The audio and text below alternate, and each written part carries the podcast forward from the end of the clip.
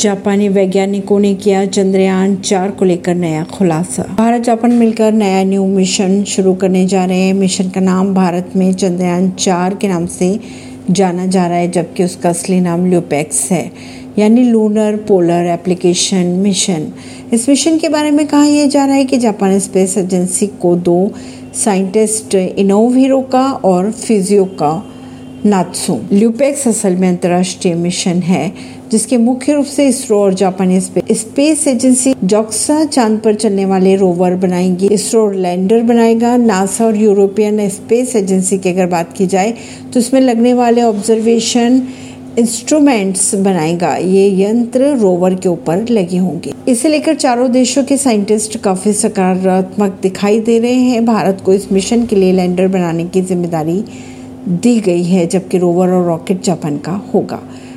परवीन सिंह, नई दिल्ली से।